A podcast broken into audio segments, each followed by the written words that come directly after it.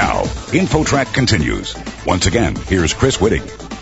Is it time to rethink and redesign the city streets of America to make them more practical and user friendly? To answer the question, we welcome to InfoTrack the authors of Street Fight, Handbook for an Urban Revolution. And they are Janette Sadik Khan and Seth Solomonow. Janette, you were New York City Transportation Commissioner in the Bloomberg administration, and you implemented some of the ideas you're talking about here in New York City. Tell us about that. Well, we laid down 400 miles of on-street bike lanes, created about 60 pedestrian plazas, launched seven rapid bus routes and the largest bike share system in the country. So it was a lot of transformation that happened in a short period of time and actually didn't cost a lot of money. Did you have to cut through a lot of bureaucracy to get that done? I would imagine there was some resistance to these ideas. Well, certainly everybody is very attached to the status quo. And when you change the status quo, the status quo tends to push back pretty hard. And, you know, when you change a street, you take on a fight with people who naturally like it the way it is. And so it certainly required not just a new design vocabulary for the street, you know, the bike lanes and the plazas and the bus lanes, but it also required a new vocabulary for people to talk about these changes. And New Yorkers are now very fluent in the language of bike lanes and plazas and bike share and traffic calming in a way that they weren't before. So I think as much as we've seen a change on the street, as important is to see the culture change for people.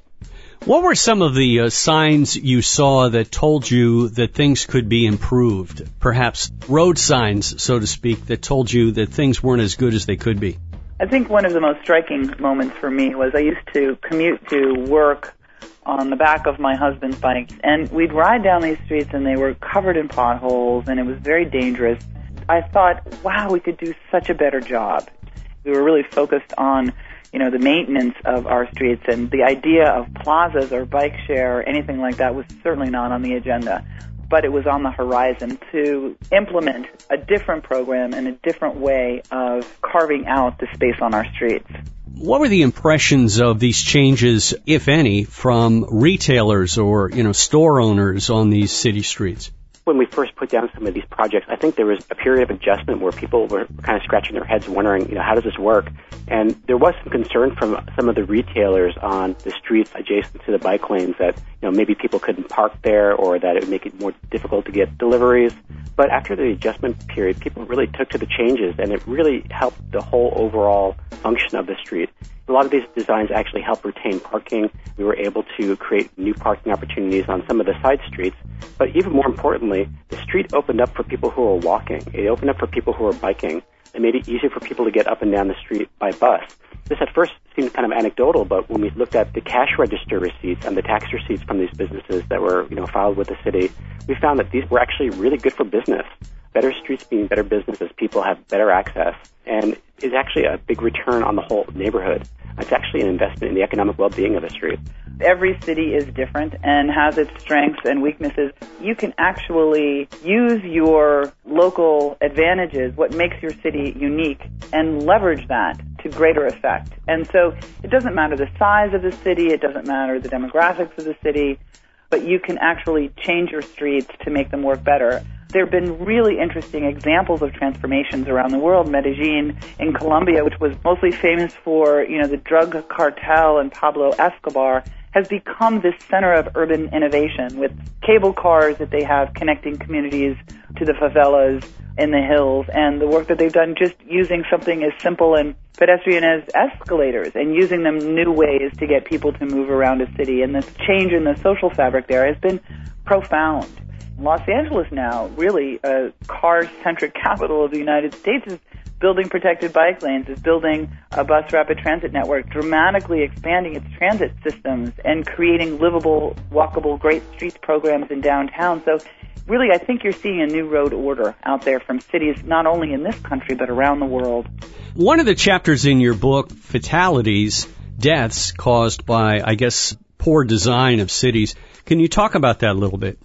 Yeah, one of the tragedies is our streets have really been designed to move cars as fast as possible from point A to point B, and it's left all of the rest of the ways that a street is used by the side of the road. I mean, our streets are actually sick And in the U.S., we spent the last century building our cities around the car, but we really damaged our cities in the process, and we're getting diminishing returns on the investment. You know about the congestion, but we've got 33,000 traffic deaths a year on U.S. streets. You know, if this was any other field, this would be a catastrophe. And it's a public health crisis. It's right up there with gun violence. But people tend to look at it like, oh, well, that's just the price of doing business in the big city.